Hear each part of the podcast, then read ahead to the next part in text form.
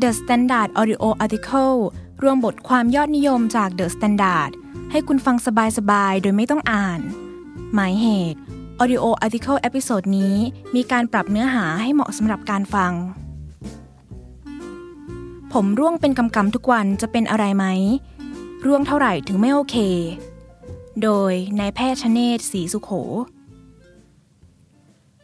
ผมร่วงเป็นปัญหาที่ว่ากันว่า ทุกคนต้องเจอในช่วงหนึ่งของชีวิต บางคนถ้าร่วงมาก จนถึงขั้นคนทั่วไปเห็นหนังศีรษะเป็นพื้นที่มาก เรียกว่า หัวล้าน ส่วนใหญ่ผู้ชายและผู้หญิงมักมีสาเหตุแตกต่างกันออกไป แต่ไม่ว่าใครเจอปัญหาก็ล้วนแล้วแต่สะเทือนใจทั้งนั้น เพราะผู้ชายและผู้หญิงจะดูดีหรือไม่ ส่วนหนึ่งก็ขึ้นอยู่กับทรงผม ความแตกต่างอยู่ที่ ส่วนใหญ่ผู้ชายมักจะไปหาหมอเมื่อเป็นมากแล้วทำให้รักษาลำบาก ในขณะที่ฝ่ายหญิงจะรีบไปหาทำให้รักษาได้เร็วกว่า ผมร่วงเป็นกำกำทุกวันผิดปกติไหม เรามาเข้าใจธรรมชาติของเส้นผมก่อน แต่ละเผ่าพันธุ์จะมีจำนวนผมบนศีรษะไม่เท่ากัน ชาวไทยส่วนใหญ่เป็นเชื้อสายเอเชียตะวันออก มีจำนวนเส้นผมประมาณ 80,000 ถึง 140,000 เส้นบนหนังศีรษะ เส้นผมแต่ละเส้นจะอยู่ในวัยที่ไม่เท่ากัน แบ่งเป็น 3 ระยะได้แก่ เส้นผมวัยละอ่อนค่อยๆโต คือตั้งแต่งอกจนยาว 1-7 ปี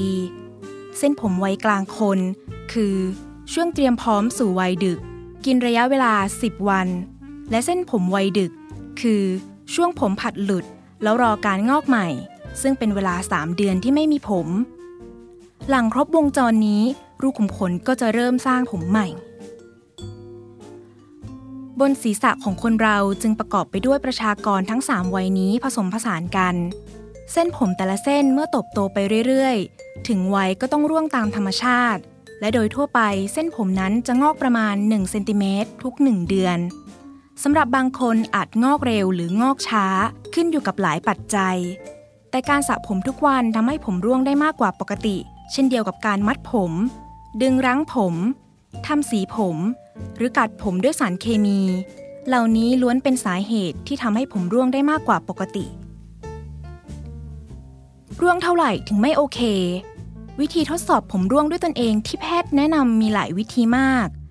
นายแพทย์ชเนตแนะนำวิธีที่ค่อนข้างง่าย สามารถทำได้ที่บ้าน อย่างการเก็บจำนวนผมที่ร่วงตลอด 24 ชั่วโมงในแต่ละวันนาน1สัปดาห์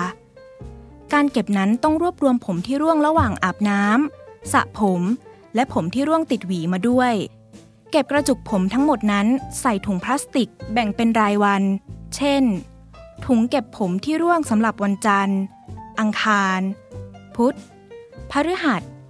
ศุกร์เสาร์อาทิตย์ และเมื่อทำอย่างนี้ครบ7ถุง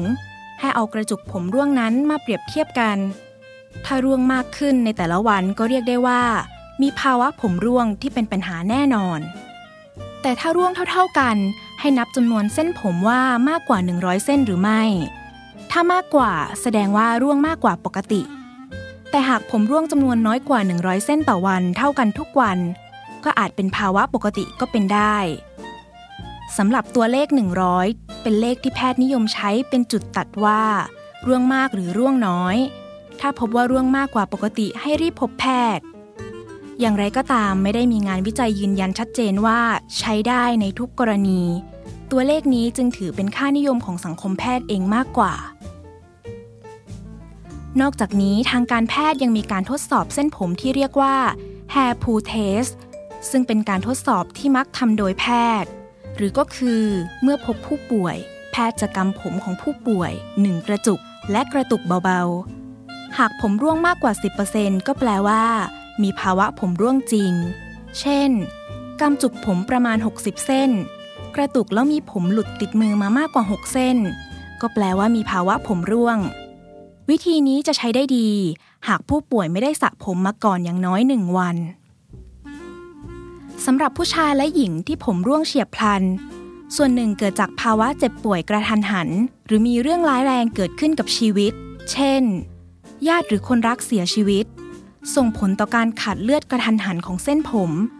ทำให้ผมร่วงได้ใน 3 เดือนต่อมา เวลาแพทย์จะซักประวัติผู้ป่วยเรื่องผมร่วง จึงมักซักประวัติย้อนหลังไปประมาณ 3 เดือนก่อนหน้า ว่ามีเหตุการณ์ทำนองนั้นหรือไม่ ผู้ป่วยบางรายจะพบประวัติชัดเจน เช่น ภายใน 3 เดือนก่อนหน้าเกิดอุบัติเหตุรถล้ม ต้องนอนโรงพยาบาลเฉียบพลัน และอื่น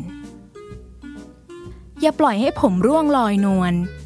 คำแนะนำสำหรับการดูแลเส้นผมทั่วไปคือสระผมสัปดาห์ละ 2-3 ครั้ง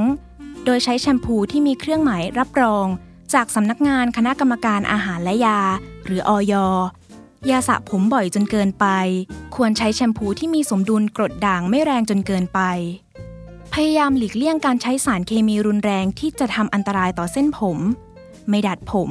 หรือใช้ความร้อนสูงกับผมบ่อย ส่วนการหมักผมด้วยสูตรนม สมุนไพรต่างๆ น้ำผึ้งมะกรูด อัญชัน และอื่นๆ ถือว่าทำได้และค่อนข้างปลอดภัย เพราะเป็นการใช้ภายนอกช่วยเพิ่มความชุ่มชื้นให้แก่หนังศีรษะ และกระตุ้นการไหลเวียนเลือดบริเวณหนังศีรษะ การใช้ครีมนวดบำรุงถือว่าดี การรับประทานวิตามิน และอาหารเสริมบำรุงเส้นผม เช่น วิตามินบีรวม แคลเซียม สังกะสี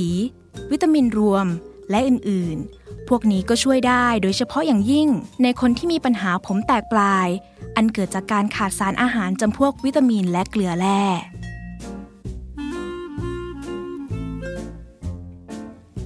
ติดตามฟังบทความจาก The Standard ที่จะช่วยให้ชีวิตดีและมีความสุข ในรูปแบบของ audio article ได้ทาง Apple Podcast Spotify SoundCloud และ YouTube The Standard Podcast